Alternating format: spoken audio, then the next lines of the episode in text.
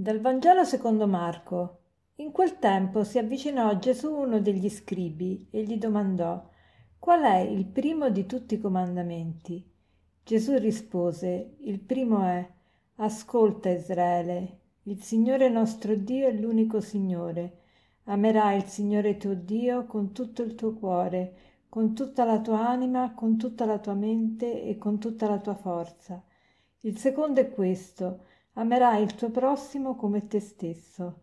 Non c'è altro comandamento più grande di questi. Lo scriba gli disse, hai detto bene, maestro, e secondo verità, che egli è unico e non vi è altro all'infuori di lui.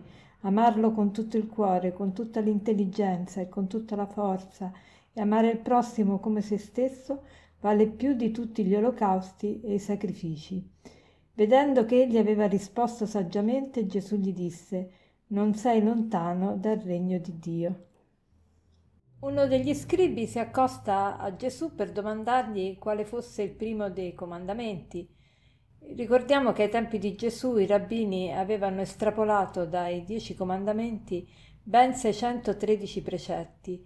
248 erano norme positive che corrispondevano al numero degli elementi conosciuti all'epoca del corpo umano e 365 erano le proibizioni, una per ogni giorno dell'anno. Però è strano, Gesù non risponde citando uno di questi 613 precetti, ma risponde con, una, con la preghiera del più israelita, lo Shema, Shema Israel. E questa era una preghiera che è simile come il Padre nostro per noi. Il più israelita la recitava circa tre volte al giorno. E che cosa dice questa preghiera? Dice così: Ascolta Israele, il Signore nostro Dio è l'unico Signore. Amerai il Signore Dio tuo con tutto il tuo cuore, con tutta la tua anima, con tutta la tua mente e con tutta la tua forza. Però al, agli orecchi del pio israelita questa preghiera risuonava molto diversamente che a noi perché noi l'abbiamo tradotta ascolta Israele, il Signore nostro Dio è l'unico Signore, amerai il Signore Dio suo con tutto il cuore, eccetera. Ma dove noi abbiamo la parola Signore, loro avevano il tetragramma. Il tetragramma sono le quattro lettere che formano la parola Dio, che però era impronunciabile. E però questo tetragramma indicava Dio, ma Dio con la sottolineatura della misericordia.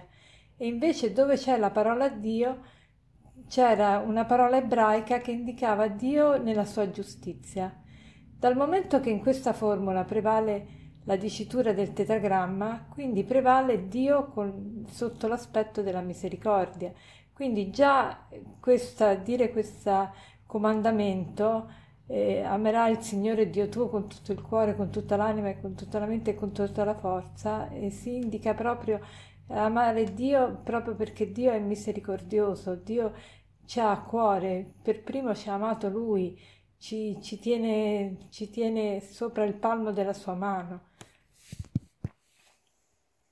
Dunque il primo comandamento è un comandamento di ascolto, ascoltare, ascoltare Dio perché Dio è misericordioso. Ascoltare. Noi siamo nella cultura del vedere, ma all'epoca di Gesù c'era la cultura dell'ascolto. E ascoltare è molto importante, ma per ascoltare ci vogliono dei requisiti. Per ascoltare bisogna prima di tutto fare silenzio. Se parlo sempre, non, eh, se metto sempre musica, accendo la radio, accendo il computer, accendo la televisione, non c'è mai silenzio nella mia vita. Allora il prim- primo requisito per ascoltare è fare silenzio. Domandiamoci ma quanto silenzio faccio io nell'arco della giornata? E poi per ascoltare bisogna ascoltare nel profondo, ascoltare, far risuonare le parole dentro il mio cuore e poi l'ascolto non deve essere selettivo. Noi tante volte abbiamo un ascolto selettivo, cioè quello che ci fa comodo l'ascoltiamo e nei riguardi della religione magari ascoltiamo solo le frasi consolanti e non le frasi che magari ci spingono a qualche progresso, a, a qualche ammonimento. Allora oggi facciamo il proposito di ascoltare e ascoltare, per poter ascoltare Dio, bisogna, per esercitarsi ad ascoltare Dio, esercitiamoci ad ascoltarci tra di noi, a dare, dare attenzione alle persone, ascoltare veramente quello che ci dicono. Poi Gesù aggiunge, il secondo è, è questo, amerai il tuo prossimo come te stesso. Non c'è altro comandamento più grande di questi. Gesù ha voluto mettere anche il secondo, perché? Perché il secondo eh, non fa altro che fa verificare il primo, ossia Dio non ha bisogno di niente.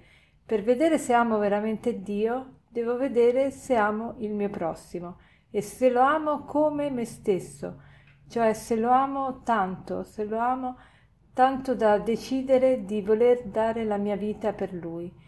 Ci, questo è tutto il, tutto il centro del, del Vangelo, l'amore di Dio e l'amore del prossimo. E lo scriba gli dice, hai detto bene maestro, e secondo verità, amarlo con tutto il cuore, con tutta l'intelligenza e con tutta la forza, amare il prossimo come se stesso vale più di tutti gli olocausti e i sacrifici. E Gesù gli dice, non sei lontano dal regno di Dio. Allora, che cosa ci dice oggi questa parola a noi? Beh, sono tanti i propositi che potremmo fare, ma scegliamone uno.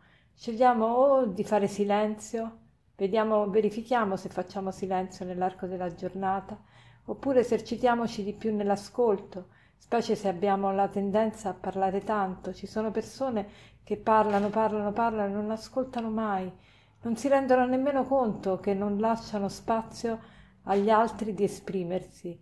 Allora facciamo un po' una verifica e poi potremmo fare anche quello di eh, di amare il prossimo come noi stessi, cioè vedere proprio per vedere se amiamo veramente Dio, quanto amiamo il prossimo con cui viviamo.